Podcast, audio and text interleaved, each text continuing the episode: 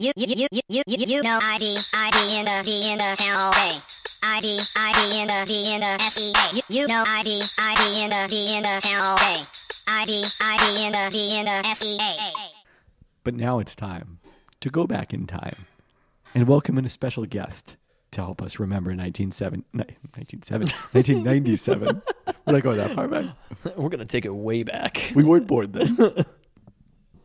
For this week's Let's Remember Some Years, we welcome in, you, you requested him, you demanded him, is Third Belton Brother. Sorry it took me two years, but I'm here. We needed the famous cousin His youth, Katie on his this. youth passed him by. Oh, It's of course Chris Smith, the co-host of Talkin' Taco Time. Be sure if you haven't already to check out this week's new Talkin' Taco Time featuring Chris and our correspondent now promoted to uh, host Randy Kodak. Uh, oh, we're gonna have to keep doing this after the nineties. How far are we Yes. gonna go though? I don't think we can be I like think you should "Hey, do it forever. You're at like a perfect time right now. You're like 23 years behind. I mean, you're gonna. you But but might have to we're- slow we're it doing down. one year, and, Yeah, yeah, and only yeah. a week is passing. Not a whole year is passing. I, I just feel like if we get to like, oh, hey, 2017. Oh, way back in 2017, we things were so different that I feel like at that point it loses its luster. Maybe we end at two oh six.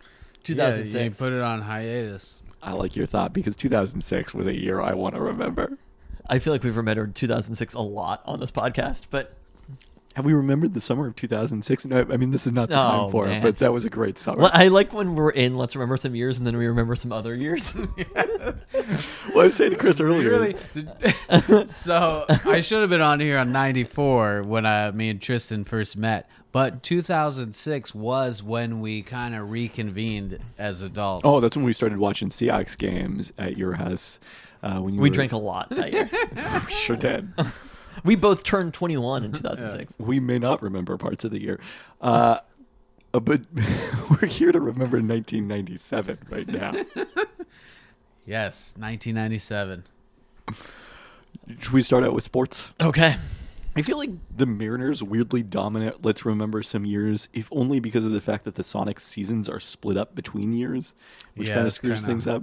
Yeah. Like, I want to reminisce about Craig Elo, but Craig Elo actually joined the Sonics in '96 shortly after they went to the finals.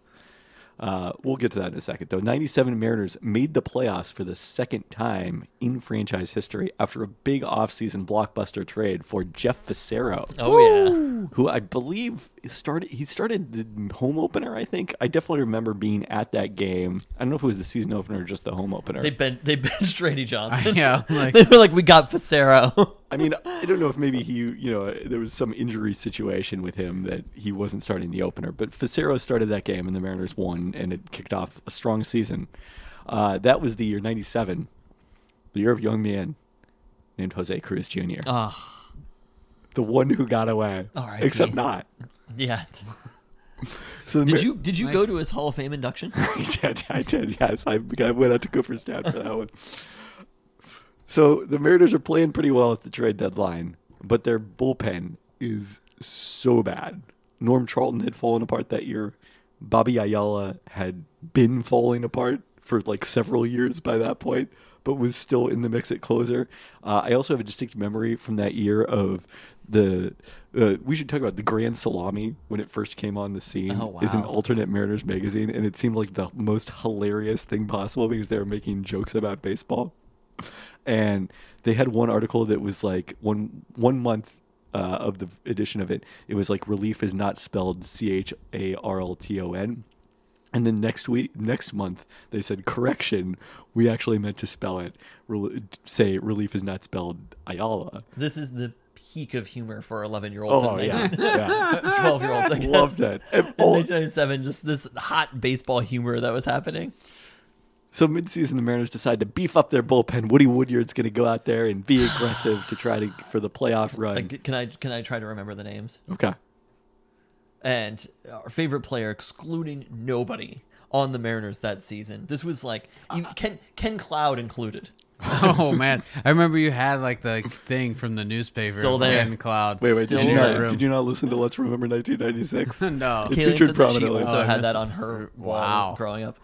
Uh, Ken Cloud started a playoff game that year Yeah. in Baltimore, his hometown of Baltimore. There you go. Uh, So A at lot the, of Ken Cloud knowledge. I feel like I feel like that was This is research. somebody I forgot of until right now. at at that trade deadline, we were obsessed with Jose Cruz. We thought he was the future of the franchise. It's also funny because A Rod was like 20 years old. He was old news by that point. He had already Jose Cruz won the batting Jr. was title. the thrilling young player on the team. Like we were just over A Rod having won the batting title at like 19 or something. yeah, we, we were on to Jose. we Cruz. did not mention that last year. Arod breaking out as a superstar. and I believe the names were Paul Spoljarek and Mike Timlin. That is correct. There we go. Those were the two pitchers the Mariners got from the Toronto Blue Jays. Like solid relievers. I mean, it's still a terrible trade, even though Jose Cruz did not end up becoming the player that we all thought he was going to, because they traded like one of the hottest young prospects in baseball He for was two middle of the probably road not as relievers. hot of a prospect as we thought. I mean, he had Look- an 856 offs with the Mariners. That was even when you adjust for the Kingdom in the 90s and everyone being on steroids, still a pretty good debut for a guy who was 23 at that point. What year did the Sean Kemp trade happen? The Sean Kemp trade happened in 97. We will remember that. Oh, my god. Yeah, it happened previous to, uh, or did it happen previous to? Okay, well the Mariners lost in the playoffs. Whatever. We talked enough about the Mariners. what well, well, no. There's another trade they made that year. was oh the Jamie Moyer trade? No, the Jamie Moyer trade was the year before. We've already established that. We talked. about Did you listen to 1996? the other trade they made was with the Boston Red Sox for Heathcliff Slocum. Oh god, this is when they traded One of my Veritek. favorite names. it's an amazing name, Heathcliff Slocum.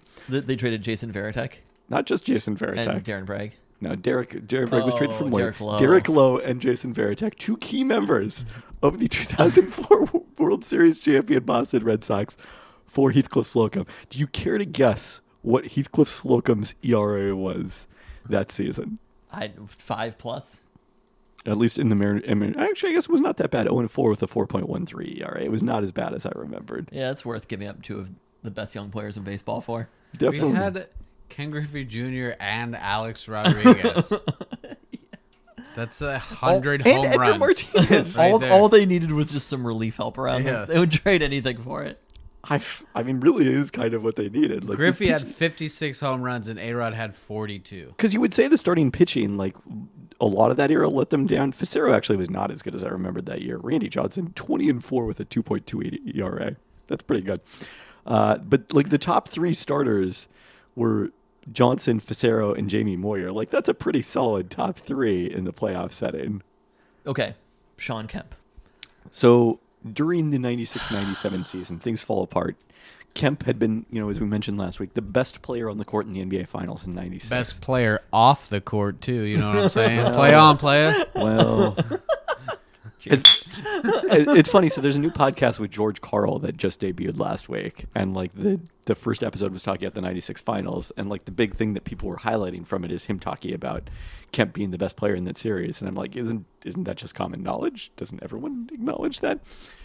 Uh, Everyone in your household does. Most people still think it was Michael Jordan. S- Some of us have written in a piece about the finals MVP coming from losing teams that Kemp was the better player and that the more valuable player statistically in that series. Anyways. That's a good. Uh, Ron, Ron Harper was notably injured in that series at times when both the games the Sonics won. We don't choose to acknowledge that, though. We only acknowledge that Nate McMillan was healthy in those two games. That's what we acknowledge here on the Pelton cast. Uh, so 96 97, though, things a little rockier for Sean Kemp. There was a famous game, I think this was early in 97, uh, because it was an NBC game, and they, they wouldn't start airing games until January back then and the Sonics played the Bulls in a rematch of that finals and lost. Uh, a loss I fully attribute to the fact that George Carl started the second quarter with like five reserves ag- out there against Michael Jordan, who just went nuts. He hit like a shot from half court at the one of the quarter buzzers. He was Michael Jordan. The He's really starters would have good. defended him. Yeah. well that they would have been out there. They would have stopped him from half court. that that particular play was was extraneous to what I'm talking about here. But later, there's a report in I believe the Seattle Times uh, that uh, a wait, waiter at the keg. uh, has kept a copy of Sean Kemp's receipt from the night before that game, showing how many drinks Kemp had been served at the Keg Steakhouse in Bellevue. way ahead of its time now with like Twitter and everything. You know, like if Sean Kemp, somebody could come into your restaurant like every week. Like there's somebody at Angelo's that has like 18 pictures of Russell Wilson's uh, dinner receipt just stored up. Supposedly because of the, the waiter was upset because he got a poor tip from Sean Kemp. I think Wow. it's the the uh, oh, it was the Seattle Post Intelligencer. Let's I credit that. overtip. I'm a great person. yeah, Sean. And I'm misremembering this. It was not, in fact, in Bellevue. It was it was in Seattle. The uh, the keg He steak. was he, so Sean Kemp was out getting lit at the keg. uh, Mm. ten drinks over a three-hour, fifteen-minute period, mixing single shots of Crown Royal whiskey with Corona beers. Which actually, Was- for someone who's two hundred and fifty Was pounds, he alone? A beer and a shot. That's no big deal. was Sean Kemp alone at the keg? That's a what 10 drinks in 3 or 4 hours? That's a beer and a shot like All right, let's bring out the an waiter. hour maybe. yeah, Sadly, they passed in the summer of '99. Kemp was not actually that bad. And I don't think he was actually that bad in this game. I'm gonna have to. Look They were this up throwing now. him under the bus. This was the Seattle PI throwing him under the bus, systematically trying to get Sean Kemp out of Seattle. I, I don't know if I would go that far. I mean, do a little I mean, it's coke and he's gonna be fine. It's true that Sean Kemp had a serious alcohol and substance abuse issue Uh-huh. at this stage in his career. So they I just traded him don't for think Vin that Baker. particular game. Well, look. So the season was rocky uh, for Kemp. Uh, it, it a little rocky for the Sonics, but they still were, I believe, the second seed. They won the Pacific Division, but didn't have home court in their matchup against Houston. Uh, Kemp had 16 points on 5 of 11, shooting 8 rebounds, 6 turnovers in that game against the Bulls. So, like, not that awful. So okay, I, I, I was thinking of this, and I was like, I don't remember that much sports wise from the later '90s, Wait, really? and I'll tell you why. It's just like everybody left. 1997 was the end of our youth, Yeah. and it was the end of the They, peak. they of just Seattle fell sports. like dominoes. oh, I feel man. like it was 98 was the end of our youth. boom. Sean Kemp's gone. Then next Griffey's gone. Then A Rod's But gone. Griffey wasn't gone until 2000. We'll get Still, there. I mean, that's that's the domino started with This was the Rain year. Man, dude. and none of these teams legitimately competed for championships after this point. I mean, the 97 98 Sonics, I think, had a better record maybe I mean, than the Rick 96 Meyer was 97 gone Sonics. by then. There, the freeze era starts shortly thereafter. The And the Kidna era starts shortly thereafter. Good sir, put some Hello. respect on Central Washington loyalty. But- Al- also a very memorable first round series for the Sonics. The year they played the Suns, went down 2-1, won Game Four in overtime, despite Rex Chapman's three falling out of bounds at the like just before the buzzer in Game Four to force overtime. And then before Game Five, there was the thing where we uh, all got together to try to put a hex on Rex Chapman since he was shooting so well in that series and because it it, worked? rained. and the, uh, the Sonics won by 24 in Game Five of that game. Consider Regression to the yourself mean. hexed, Rex. He had seven. He had 16 on six of 13 shooting in that game. But th- this was the point, 1997, where it was like one by one, the stars that we had come to know and love through the 90s, the, the players that we think of when we're like, this is the 90s Sonics, this is the 90s Mariners. It starts fading away. This is the last time the Mariners made the playoffs in the 90s. It But I was- think that's only something that's clear in hindsight. At well, the we're time, in hindsight. Here we are. But I'm- in hindsight, that's why we're remembering some years. Yeah. I suppose. Uh, Also, 97 was the turn ahead the clock oh wow! for the futuristic Mariners jerseys that we still don't have. No. But they threw back the clock to the turn the clock ahead a couple years ago and brought the brought the futur- futuristic jerseys back. So it's they- sort of like Tomorrowland at Disney. They Yeah. they knew it was going to fall apart in '97 when they turned ahead the clock. you know the the Mariners haven't won a World Series since they did that. It was 2027, so you've still got seven years to hit where everyone goes sleeveless Hmm. with the Well, I'm just jersey. saying, they brought back the uh, they brought them back. But okay, so the Sonics then play Houston, fall down three one in that series. Uh, a rematch of the previous year's second round where they had swept the Rockets, but the Rockets by this point had added Charles Barkley, who was the Sonics' kryptonite during this era, much like the Sonics were Akeem Olajuwon's kryptonite. Uh, they rally to force a game seven. I think jokes were Gary Payton's kryptonite this last weekend. Okay, I just I want to. Did you watch that?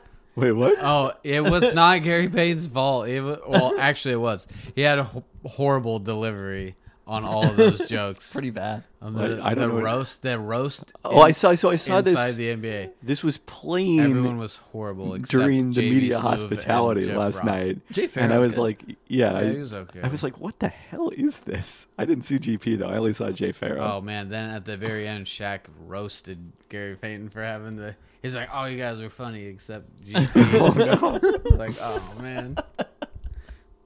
I I just discovered this uh, list somebody had started on Wikipedia for the 1997 Mariners. It's a list of all Griffey's uh, home runs. But it's you know it has the date, the game, the inning, the location, and the pitcher and the team it was against. But uh, when you scroll down here, it only got to eight. They were Right? going strong there for a little And bit. so the date is April 20th. Inning Denver location Doobie opposing pitcher 420 dude. I think someone may have. I think I don't. I think someone may have hacked that list. I want to add the team, but I don't know who would be like the Reefers or Oh God. Well, I think that's why though. Whereas like I don't do I remember the 98 Mariners? Not at all. Do I remember the 90, 99 Mariners? This is the last year that I really remember sports in Seattle. It was it was a, the 90 Then you stopped 99, ever since. Yeah. Never again.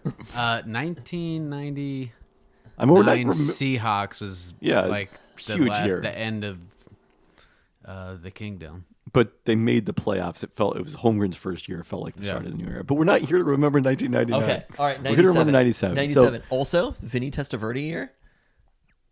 So, uh, no, that would have been 98. 'cause Okay. Dennis Erickson got fired because of that game. Ugh. RIP. Still very much alive.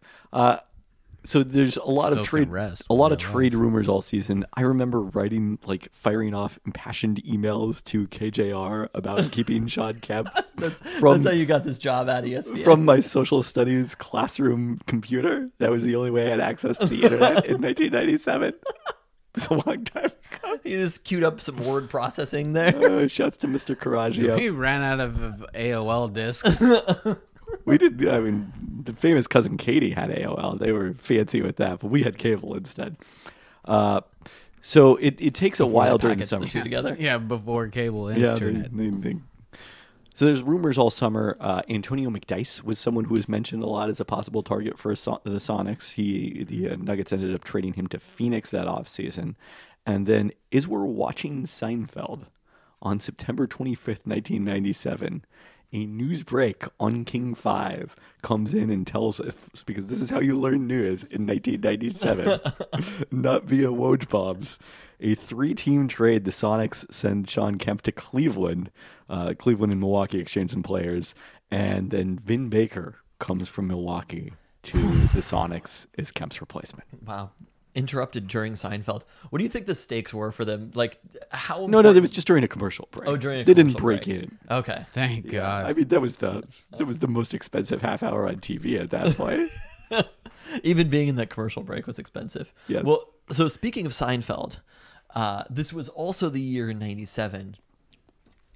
I distinctly remember us sitting in our parents' upstairs living room, which we never really hung out in, and watching the Festivus episode of oh Seinfeld, yeah. and our lives changing after that. So many feats of strength that never would have happened if not for that episode. immediately after that, we were on a cruise to Mexico with our family, and then you and Chri- our our cousin Chris, I think, had to perform the feats of strength because I'm pretty sure it's always you two. me, Weirdly me and so. Katie have managed to never be involved in the feats of strength, Somehow you're like the older brother in our relationship, even though I'm older forcing than you. you. to be in the feats of strength. Like it makes sense that Katie was doing that to Chris, but uh, I- somehow it got reversed. We were smoking here. a cigar on the beach. Do you remember that? We were what? Oh, we were.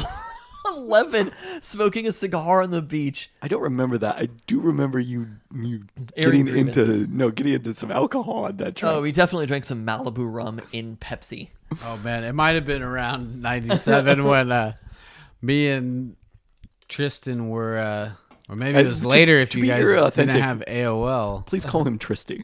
Oh yes, from straight from 1997, Tristy, which he wrote on all of his uh, schoolwork as his name, Tristy, T O Oh, this R is- I S T Y. I- And now that uh, my friends say whenever I'm going to hang out with Tristan, it's Christy and Tristy. Christy and Tristy. Uh, the listeners definitely gonna have fun with that one. Iconic duo. we also. So the Oh, you were you, AOL Instant Yeah, what you Messenger. telling me? Oh, yes. I had a conversation with Tristan Lynch, like when we were kids. Like, are you gonna drink? It might have been after 1997, but It we seems talked like about it. drinking, and then my mom saw it and like, "What are you doing?" I was like, "I don't." know." She was like, "What's hola?" But I had just wrote "hola" like in Spanish to like say hi on this. Uh-huh. She- that's semester. what she was She most thought it was an concerned about. alcohol. She thought it was some kind of alcohol. Like, what are you gonna be drinking? Oh, hola. like what? That feels like an SNL parody of like what you'd have on Dateline. Like, do you are your kids using Ola? It was yeah, it was the four loco of our And time. you kept getting in trouble for things, right? Didn't you have? I think this must have been. Was this in '96 when you got your CDs taken away from you for having? I don't even think I had any CDs at that time. Didn't you get a, Oh, bo- my a mo- Bone I had- Thug CD my taken away mom from you? Bought me the Crossroads album, right? But she didn't realize that it uh, was parental advisory until my cousin ratted me out. And then she Oh. took it away. God, It really sucked. tough times in 1997. Look, uh, look forward to that being on my list of the 87 albums that somehow tell you who I am as a person on my Twitter account. well, on my list of '87 albums, an album from 1997, the first ever CD that I owned, Big Willie style. Yes, Wow. I didn't realize We that was got ninety seven. jiggy with it. Oh, so much. Bienvenido. I on the borrowed other. that exact CD from Tristan so I can record it to cassette tape on my boom. Was was number two uh, uh, the Jay Z album? Hard Knock Life Volume Two. Yeah. Yes, but I think that was '99, '98 or '99. You got Phenomenon by LL Cool J. yes, because LL Cool J had a, a renaissance in 1997. that's such a great album. I remember the facing, Yeah, famous he's cousin back. Katie calling LL Cool J a male bimbo or something like that. Oh my god! Oh, okay. I'd like to see a male bimbo write bad. I Okay, mean, I'm I, we were part of this. We were defending Or be LL in the house. Cool J. what was his name on In the House? His character's name. James? Is it James? So I already have too many. Marion Hill, Oh, former NFL running back, right? yeah, Marion, Hill, and also a pop group. Wait, that's What? really weird. There's a pop group that's c- called Marion Hill. okay, that's strange. Did they name themselves after? LL Cool J's don't think so. UPN show character featuring Carlton in the later seasons. Carlton joined in the house Yeah. After Fresh Prince went off the air, yeah. probably around 1997. If I had to guess, everything happened in 1997. the way I feel right It now. was a huge year entertainment wise. What movies were coming out in 1997? Uh, how about on June 2nd, 1997, uh, Face Off, or what was the other one? Con Air. Con Air, June 2nd, 1997. Then, just a couple weeks later, Face Off came out. Wow. The real face off was Cage versus Cage in the rankings of movies. he was, he was competing against himself. Yeah, I wonder who made more money that month, Nick Cage or Nick Cage. uh, the Titanic came out as well. We all know the story of the Titanic. no spoilers. No spoilers in case someone hasn't seen Titanic. A truly great movie that will always stick out in my mind for my whole life is Speed 2 Hmm. that came out in the summer of 97, probably June as well. Is Keanu in Speed 2? no, But Sandra Bullock just is in Sandra Sandra- yeah. Bullock. Reprises her role. What about Dennis Leary? No, it was Dennis Hopper. or Dennis Hopper? Wasn't Dennis Leary also in that movie? I don't don't know, believe maybe. so. Who is the, the the person who like calls in the bomb threat? Isn't that Dennis Hopper? Bad That's guy? Hopper? Dennis Hopper. Oh, Yeah. wow. I thought that was Dennis Leary this whole He- time. I don't. Did they kill him in the first one? I don't know. There's a. I don't know. I believe who the it's bad a guy different was. villain, isn't it? But Speed Two, I went to see in the theater, Lewis and Clark Oh, Theater, SeaTac shots Watson, is Lewis and Clark. R.I.P. Wow, slash bowling alley also. Oh man, such a great place. I mean, the the the area over there with Lewis and Clark and the Taco Time. Yes, Big and place like a in the giant parking 1990s. lot. Like people, like parents would take kids there to like learn how to drive in this gigantic parking lot. There, there's bowling, there's movies, there's taco time. you Uh, could do everything. At some year here, we're gonna have to get into me learning how to drive. Oh, that might have no. been, you know what? That might have been 1997. Wow. Yeah, because I, I took driver's ed. I remember I was in a driver's ed class during one of the Mariners playoff games in How 97. many mailboxes did you knock over in calendar year 1997? No, only one. It was only ours in 97. It was in 99 that I took out the whole. you just got a whole thing in mailboxes. Yeah. It was 97 when I woke up to a conversation between our parents, concerned for you as a human being, being like, they were like, I just don't know if Kevin's okay. Like, I think there's have- something severely wrong we with have him. we have to talk about well, because after I backed into our mailbox the first time I ever went driving, then I subsequently overturned when they actually got out on the street and went into a fence of a person a couple blocks away. This is like in Speed 2 when the cruise ship comes crashing into the Oh town. Were you driving that cruise ship? There was a there was a high learning curve there, but I have Jan, not. Jan was legitimately. I- It's hilarious to think about now. Jan, of all people, who texted you that she thought Eric Johnson won the dunk contest. she's, she's upset that we're putting that out there too much. Oh. She she texted me that she was upset. I, about I it. asked to see the text after. I was like, "Can I just see this?" After I saw your tweet about it, and there, it, Eric Johnson was sitting right there. I got to tell before we move on from No, Speed, Speed, 2, Two. I went to that movie or I met at the movie Lisa Young Oh, and her twin sister Jenny. Jenny. So me and Tristan went to elementary school with Lisa Young, okay, which he r- had a huge crush on.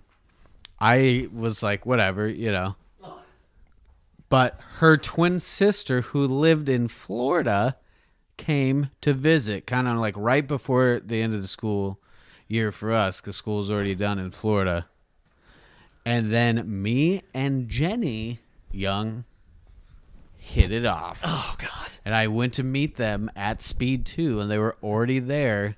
And I had to go in the dark on a date as a 12 year old with twins. When I was like supposed to be with one of them. And it probably was like halfway oh, through the movie before I like figured out which one it was. Wow. This is like a hilarious sitcom situation. yes. he really is. And then uh, shortly after that, we got in trouble playing strip poker. Then I never saw Jenny again ever in my life. First person I ever made out with. Would have been so natural for a pair of twins. For, instead of just one Chris, for Yeah. a couple of bros, Christy and Tristy, to have We were been there. born. We were only born two weeks apart. Like what So, the hell? Yeah. Jenny and Lisa Young. Twins from another. I don't know. If I think maybe if Keanu Reeves was in the sequel, like everything, would everything would have came together for us four. Wow, I did not expect to be thinking about that. 1997. I want to go back to the cruise though, because a, a lot. Speed two. We're- to that Chris. yes. Actually, I did have a note on that from the Wikipedia page. Uh, Roger Ebert, though, prominently stood in defense of the film, calling it, quote, a truly rousing ocean liner adventure, adventure story, quote, end quote, only weakened by Bullock's acting. Oh wow. Sandra Bullock was the weakest part of Speed 2, according to Roger Ebert. I love That's amazing. Sandra Bullock. So in 97, we're on this cruise. A couple of notable things happened while we're on the cruise. First, we talked about Seinfeld. We learned on the cruise, because I think it came out on Christmas Day, that Seinfeld was going to end at the end of that year, or at the end of that season in 1998. Devastating news for white people around the country. Oh, no. I remember it was like, you guys obviously nerds were way more into TV before me, but I feel I feel like Prestige Trish. TV. Yeah, Tristan really got me into TV, and it started with like the Seinfeld. Like, are you watching Seinfeld? Like, yeah, of course. It is I'm kind of watching amazing that as children we were so into a sitcom Yes. about uh, New York life. I mean, there's so many like in, insular Like references in horrible people Seinfeld. from yes. The- Jokes that we definitely did not understand for decades after. Yeah, but but we saw the we recognized the It's quality when we clearly saw it. like adult. You got because I went from like Home Improvement, and then it's like, then there's certain shows that my parents are like, I'm not supposed to watch, like Roseanne or Ellen after she came out. Before it was fine, but uh, after she came. yeah, for for me, it, for my money, it peaked as the Ellen Chronicles. Well, it was a it was a great Piven performance. yeah. I just prefer Jacob. all, all- every episode with Jeremy Piven. Yep. Okay, so the other thing that happens on this cruise is the Huskies play a bowl game while we're on the cruise. Against BYU. No, that was the next year. Uh, this was against Michigan State. So we haven't talked about UW football very much on Let's Remember Some Years because we started after the Don James heyday. But that Huskies team was ranked number four to start the season, Oh, this is the year they lost to Nebraska. reaching number two before losing 27 14 at Nebraska in week three, or I'm sorry, at home in Nebraska in week three, a game in which a freshman Marcus Tuiasosopo, a, reg- a true freshman Re- Marcus Tuiasosopo, makes his debut in repl- relief of an injured Brock Heward. Later, so the Huskies get to seven and one that season. They're back up to number six in the country before Heward gets injured again, and Tui has to start at uh, against Oregon again. The lo- Huskies lost 31-28. Then they lost their last three uh, to end up in the Aloha Bowl That Tui on kid's Christmas. never gonna make it. Yeah, no. Uh, but I, al- I often wonder if Tui hadn't played as a true freshman, like what he would have looked like if he had got to come back in 2001 as like a fifth year senior. He would have been so dominant. But Man, those were some powerhouse quarterbacks from the Huskies in the 90s, Brock Heward and Tui. So I remember that Nebraska game. I remember, okay, I was on the bus. You had given me a not burned copy of The Wedding Singer, but like, uh, I watched The Wedding Singer today. And like, Did you "Man, What are really?" the odds? like you had like, The Shouts to weddings. 97. Like a VHS. A probably, VHS. that I probably I used to record them off like the pay per view. yes. Yeah. that you would record it off pay per view. You gave me a copy of The Wedding Singer, and it was like that Friday before the Huskies were going to play Michigan. I think we were traveling to the Tri Cities the next day for some reason. I don't know. I don't think so. I think I watched that game at home. I'm pretty sure that we traveled to the Tri Cities, and some company was running a contest where you like had like had like a ticket. It was maybe like a McDonald's thing or whatever, where you had one of the teams or the other team. And I was so fired up for this game. I mean, it was a huge game. Like I remember it being such a big deal on game day at that point. Like, what, what was Nebraska ranked? They were they were also, I think, in the top ten at this point. Uh, yeah, they were number seven coming into that game. And then I watched The Wedding Singer, and I didn't get any of the jokes because I was 12. they were about the 80s. You really knew very little about Boy George at that point, probably. But st- it was like Adam Oh, was- Sandler was like it didn't matter. And that was the year that Cool. Nebraska ended up winning the national, or they finished second in the final AP poll, but went thirteen and zero that year. Wow. Tommy Frazier. they w- they finished they split uh, the national championship with Michigan, who beat Wazoo in the Rose Bowl that year, uh, which the Cougs clinched by beating the Huskies in Husky Stadium. I'm still really not over this double date to Speed 2. And there, there was a lot of good music that came out in '97 though. Have, have we looked at our hip friends from hip hop? well, well, before we get there, can, can I just talk about really quick 1997 in fashion? Because I'm pretty sure that 1997 was the first time that I ever went to an Old Navy. Oh that yeah. sounds about right. Uh, I definitely bought a shirt that was gray and had stylized Old Navy logo on it, and I definitely wore it that year sixty percent of the time. I also got my first ever like flannel type shirt again, of course, from Old Navy. Uh, wore khakis pretty much every single day. Uh, I think my hair was definitely middle parted. '97 What was wrong with that? for me. '97 was a pre uh, North Carolina stuff that I got into, like the hats. So I think I had like two different Michigan hats, Oh, fitted man. hats, like a yellow one with a blue M and a uh, a blue one with a yellow M, and may have had T-shirts to go with that. Michigan was a big deal around that time. 'Cause- But- was this Charles Woodson? Yeah, Yeah. Yeah. Charles And- Wilson won the Heisman and uh, over Peyton Manning. Michael Michael Jordan jersey. I think uh, ooh, I think I had a um, Allen Iverson jersey. Mm. I think Tristan kind of turned me on to You know, we were having a conversation AI on the Hoop and- Collective last week about like Zion Williamson is the most exciting rookie since like which player, and I, Brian Windhorst mentioned Allen Iverson, I was thinking back to how much you loved a young Allen Iverson. Okay, so yeah, to correct myself, I didn't get an Allen Iverson jersey till like years after that. But Tristy had Tristan one. I got yeah. one the day we were about to go onto the flight to go to this cruise because I had theirs the red jersey where I had the Stackhouse red jersey, Yeah. and then the AI red jersey when he was a rookie, Yeah. Mm-hmm. the like solid red and white one, and then they changed jerseys to the like black and gold color that they had for a while, and I got that the day that we were going to go leave for the plane to fly to Mexico for the cruise or California or whatever for the cruise. Yeah, I also and I wore that on the flight. I also remember th- Iverson's first game in Seattle. I'm pretty sure was right after Stackhouse got in the fight with Jeff Hornacek in Utah. No, Oh, this that was Stackhouse's rookie year. He Uh-huh. Was got, it? He when he punched Jeff Hornacek, that was his rookie year, and he Okay. missed the one time that he was coming to Seattle. Yeah, what a but I bummer. found that jersey at our mom's house the other day, or like a month ago, and I gave it to Luca, and I was just like, "You're welcome." But Man, I you was like, "I have just bestowed on you the coolest fucking don't thing I could." get it. You just take it right back. You don't get it. he might get it based on like 2K old jerseys. Uh, but Iverson, his first game here had the tip dunk of a missed free throw, right? That was in Like, Seattle. Where I'm, he, I'm I'm almost certain that happened. in Seattle. really? So 1997 in music. Also, also I got. Oh, it. I wanted to mention- Tom- Tommy Hilfiger.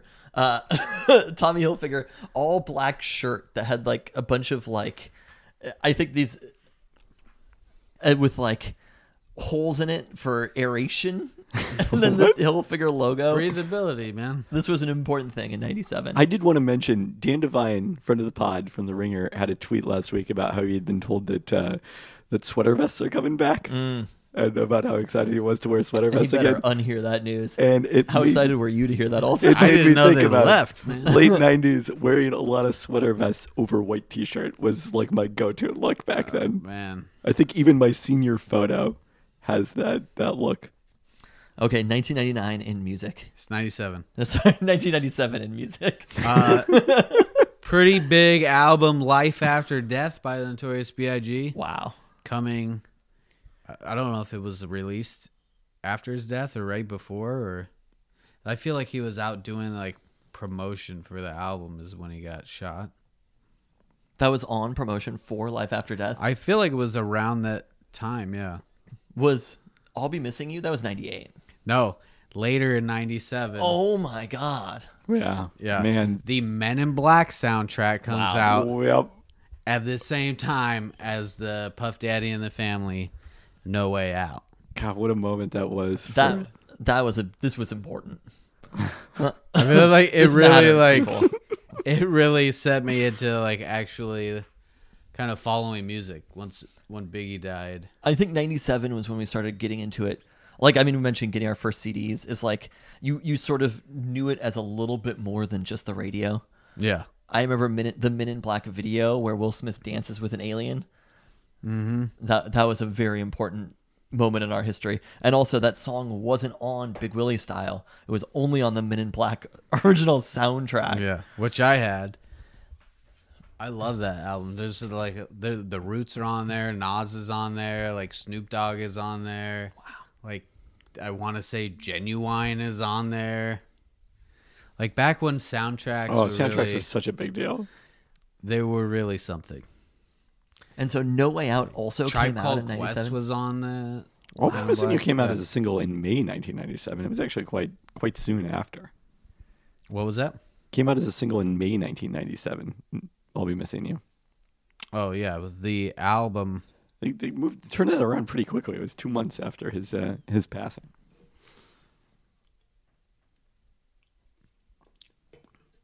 Okay, so yeah, we're looking at Ju- July first or yeah, Men in Black soundtrack and No Way Out. Like they came out the same day. It looks like. they came out the same day. Wow, Wow. All right. powerhouse day. Man, And then also Mo Money Mo Problems came out that year. and Limp Biscuit. also, the same day as No Way Out and the Men in Black soundtrack, Limp Biscuit album Three dollar bill, y'all. It, it really. So this was the year that things started to turn a little Yes, bit. they're just like July first was the end of the. Well, Oh, and I feel like TRL must have debuted in maybe '98, which definitely changed things for music. Uh, and like we weren't listening to any just like generic pop music in '97, right? I mean, in as much as like all this music is generic pop music. Yes. But like, we, You mean like Smash Mouth? okay, I take it all back. But Miners will be walking on the sun. 1997. but 97 was right before the like TRL era of boy bands happened, right? Correct. Or at least like the, it, this was kind of the last year before that stuff started breaking through. It was right before rap rock really became a thing. Man, Missy Super Duper Fly came out in July '97. Well, so our good friends at hiphopgoldenage.com, they do not have top 5 tracks for 1997. What? They felt like it was a little bit more of an album year. Interesting. I don't know. Must this, I couldn't find the top songs. I can only find the top 40 hip hop albums of 1997 from Hip Hop Golden Age. Uh, at number one, we have Wu Tang is Forever Oh yeah. from the Wu Tang Clan. Man, Number two. one. Oh, thanks for sharing. That was from the Wu Tang Clan. One Day It'll All Make Sense by Common. This was before Common had broken through at radio, right? This is poor This Common. is like had Water broken- for before. Chocolate. Uh, it's before like water for I think that was 99. it's before Common had broken through with Microsoft spoken word ads. Camp Low with Uptown Saturday Night. Wow. it's before Common had broken through with Just Right. Mood by Doom. Have you ever heard of this? What? Who was that? This crew from Cincinnati, Ohio, dropped an underground sleeper classic with Doom, atmospheric We're and still, melodic sle- we're production. still sleepy on it. I'm gonna as it have to turns out. listen to that. The album features oh, high production, tech. and guest appearances by Talib Kweli and Wu Tang affiliated group Sons of Man. Okay. okay, I'm bumping this. All right, well, Man, can you imagine just like you, there's an album that came out in 1997 we never heard of it. And it's great. I was like, well, maybe Chris has heard of Mood, and then Life After Death at number five. Underrated. They go pretty deep on the uh, hiphopgoldenage.com. Wow. So they don't have a, oh, the, you just said Life After Death was number 5. Number five. Man, no no love or no way out or the Men in Black soundtrack Well, it also R.I.P. or ma- or masterpiece Ghetto D. it also feels like 97 is when things start and like indie rap is starting to become like underground hip hop is taking off a little bit more Yeah. and really becomes a thing by the late 90s early 2000s pop The, is the starting early to become roots a of thing. backpack. I rap. mean, the first Atmosphere album was released in 1997. So, yeah, there really was like an underground thing kind of bubbling up. it was like mainstream rap had had basically a decade to be huge and like local communities were starting to happen around this time period Buster Rhymes dropped When Disaster Strikes in 1997. 97 everything was happening okay so 1997 was also the last year that i really played any sort of organized sports Yeah, uh, that was, was kind of the end of me thinking that I was going to play in the NBA one day. It was like, still, at that point, the beginning, the first at least nine months of 1997, like, yep, I'm still on the right path, right to the NBA. Everything's going great. we may have to extend this to 2007 so we can remember our Puget Sound basketball league yeah. season. Oh god. Still thought we were gonna make the NBA after that one. Well, and then basketball practice in 1997. Uh, we might, we were on different teams.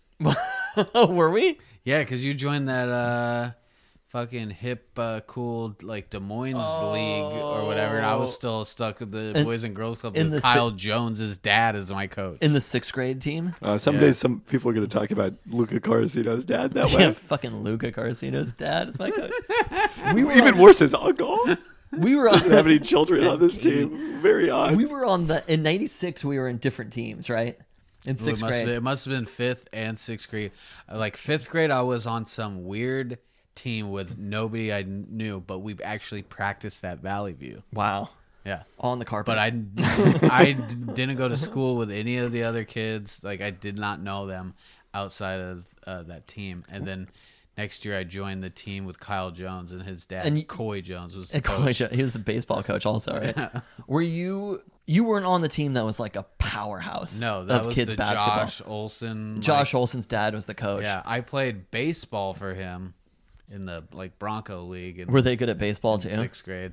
Uh, we were amazing. Yeah, dude, man, that Josh we Olson's lost dad must three have been a Oh hell games. of. we played I like gotta- 30 baseball gotta games. We talk to lost him. three, and I'm just gonna say I was out those games with a broken thumb. So wow, real Nate McMillan type situation. yes, Ron Harper we, type br- situation we if you're brought from in Chicago. we we signed Mike Roddy off the street. We stole him from the Little the League. street. Yes, we stole him from the Little League to go to the Bronco League af- when I broke my thumb. They had to I'd- bring somebody in. I feel like that's a pretty incredible signing. Yeah, way better, way better than me. I was like, I'm trying to think of like who that's like, like just bringing somebody off the street who's But like had to all be one of of the your best players. basketball team was like half of our baseball team. Well, th- that basketball team, there was Mike Roddy, who could just he could like hit legitimately hit threes as a sixth grader. Brandon Newnham, who ended up being like a semi-pro football player. Look, if the XFL existed in 2000, whatever, We'll, we'll talk about playing uh, tackle football with him in random let's remember 2005. in 2006.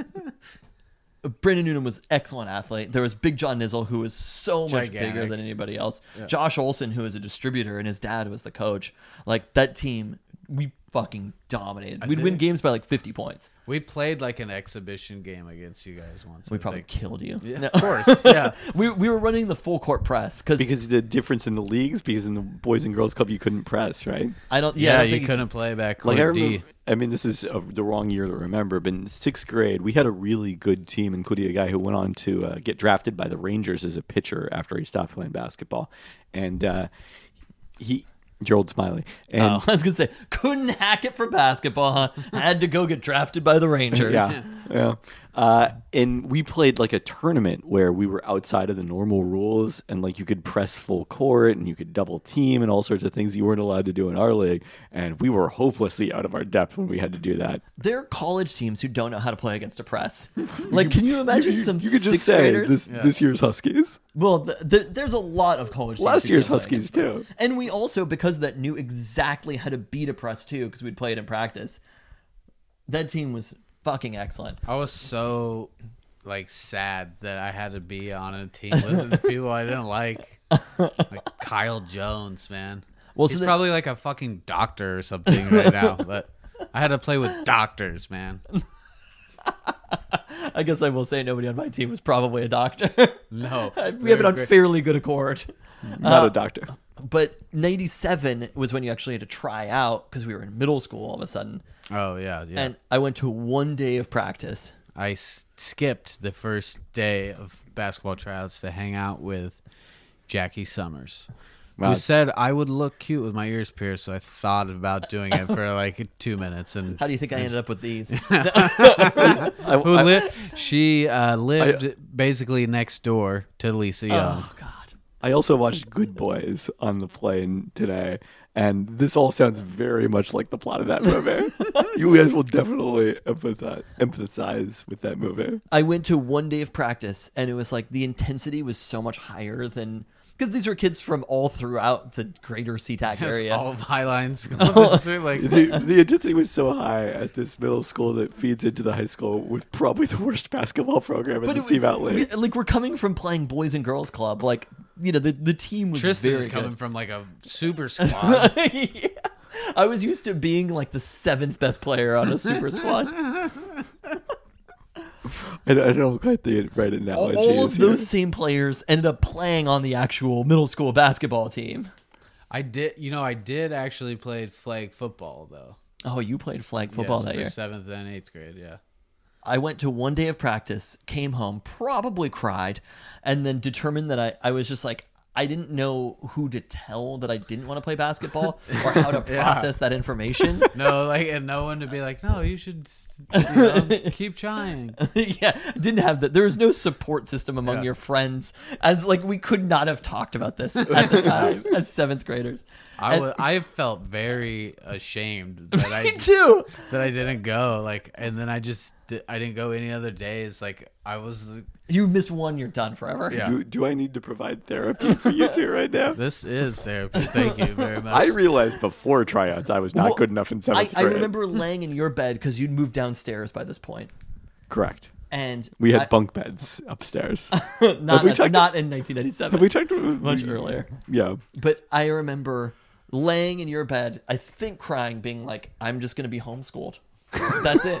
If I can't try out for this basketball team in seventh grade, if I don't have the balls to go to tryouts for basketball, I can't even go to this entire fucking school. It's done. Wow. We'd probably be retiring from the NBA soon. We just stayed on our path and, and maybe encouraged each other, but we didn't know how to do it. You guys are basically the same age as LeBron, right? Yes, he graduated high school the same year as us. That's really an important message for all the kids out there listening to this podcast. Like, yeah, Oh, we yeah. could have got it. We could have skipped college too because we were right Yep. right before they Perfect changed the timing. rule there. It would have gone Even LeBron. though, I mean, I was probably going to go to North Carolina, but would have gone LeBron, Darko, Carmelo, Bosch, Wade, uh, and then you and then me. You're getting ahead of Ridenour and Collison. Yeah. Uh, by the way, this lo- is- We Teams would would- have been Renauer and Collison. We would have played together at Kansas. this, Well, this isn't would've got specifically you into 1997. Carolina. we would have been Heinrich and Collison. A lot of people think I'm wearing North Carolina shorts all the time because that's what Jordan wore under his Bulls shorts. They're not North Carolina shorts. I'm wearing Seahawks shorts, of course. all the time. I always had like a random because you didn't you, have to, you had to get like uh, red shorts for Yes. PE class, so I Yes. just had like red shorts on under. I would still like play basketball sometimes at lunch. Then No, I could you had just- to- I then mean, you that could was the just, best like, part of Take your lunch. jeans off real quick and like, all right, I'm ready to hoop it up. I'm just a rec baller now. You know, I do this for fun. This is not like a serious thing for me. And you know, you go up against Romy Singh in the gym at lunch. Chris is making my case for me. Romy the homie, what up? Shout out. Of why you should be wearing shorts all the time. If you went to Shinnick Middle School in 1993, this must be the or in 1987, this must be the most amazing pod for you. Look, you get it. You get the shorts under the jeans thing if you went do. there. Other people just don't get it. They don't know Romy Singh. Yeah. I mean, there's they really done. or a Victor E. They may Yes, be tuning out Victor at this E. point. Well, RIP 1997. I said it set the stage for the rest of our lives after that. It also ended our basketball careers. Man, so sad. E EPMD It was was all back downhill in from there, business. apparently. all downhill from there. I feel like '97 was really it set the stage for the early 2000s. This is a, you saying, don't expect too much from Let's Remember 1998. We're not gonna remember. We have got no guests lined up. I remember nothing about 1998. I wasn't jilted by any lovers in 1998, as far as I know. You were 1998. The man I of don't- springs. Oh man, really? Well, we were just we started middle school in '97, right? So you know, it Correct. was bleak times. yes, middle school is bleak times. Michelle McCormick. that was yours, Michelle McCormick. Wow, Yeah, really makes you think. man of springs, great too. These are great people. Well, that was 1997. Thanks for joining us, Chris.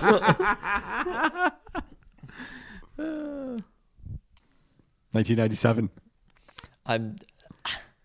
I feel like this segment is just It's taking on a life of its own. yes. Well, that was the discussion that we had on Twitter last week, which is should Let's Remember Some Years be spun off into its own podcast, is suggested by Talkin' Taco Time co host Randy Kote.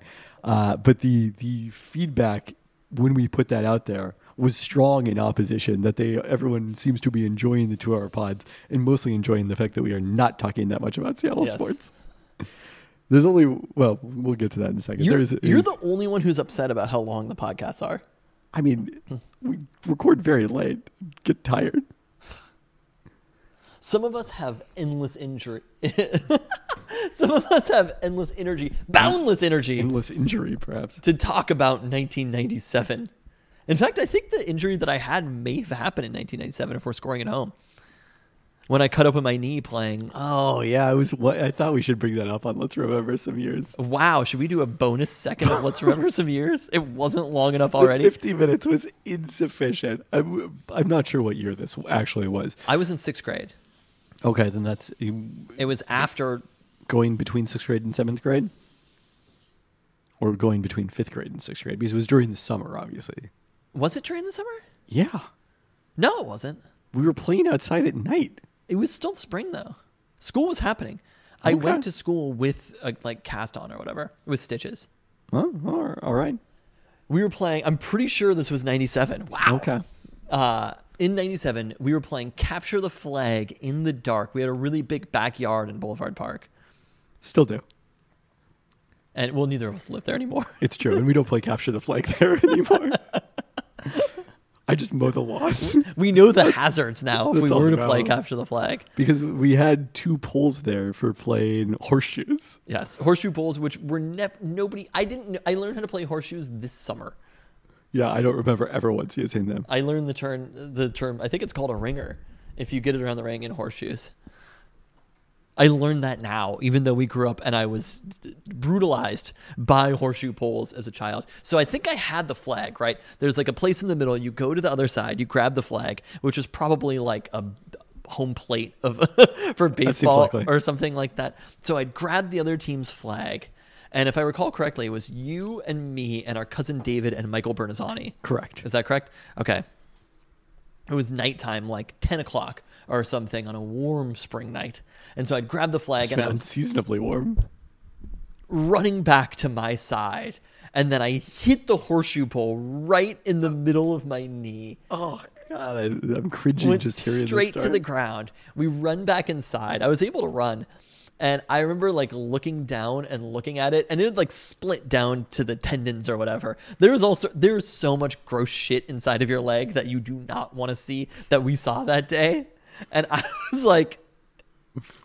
The best part is that you were just like asking for a band aid, and the reason you were just, which is remarkable, because you hate band aids. I don't know if I did at the time. Maybe this is why you do. Uh, you developed a phobia of it. But the reason was because we did not want to tell our mom that Oh, we yeah. had been playing hide and- or kept It was just we playing didn't, in the you dark. didn't want to bother her. You didn't want the wrath of Jan. Nobody wanted the wrath of Jan. So, I mean, most of the things that we've ever done right in our life are just to avoid the wrath of Jan. Yes, yes, that's what put me on the straight and narrow. And then, so eventually, I think you might have determined that we had to tell Jan. It was very bad. It was You quite had to gnarly. go to the ER. And then I went To to the get ER. stitched up. and They gave me 23 stitches across my knee. You can see it's still there. One of the things I still have the scar for it. Do I still? Have, I don't think I still have the scar from when you stabbed 97, me with a 97 pencil. till infinity. Uh, you're just you're just not, not going to acknowledge that That what? the time you stabbed me with a pencil in the side. No, you don't have the scar from that, do I you? do not still have the, the scar, but I had it for a long time. That was more like 2002 or so. 2003. You had the terrible experience of going to the ER, but what you didn't experience, which the other three of us did, was sitting there in terror waiting for mom to come back from the ER and yell at us. Oh, and I don't remember what she- if to what extent she actually yelled at us, but that's that's the way we were living. We were just in a state of fear for as long as it took for you in the ER. We did 50 minutes of Let's Remember Some Years. Now we did. Now we did a full hour. I think. Well, that was we we covered every day of 1997. It's, it's like we should have Mary Lou Henner on. She could tell us exactly what happened any day of 1997.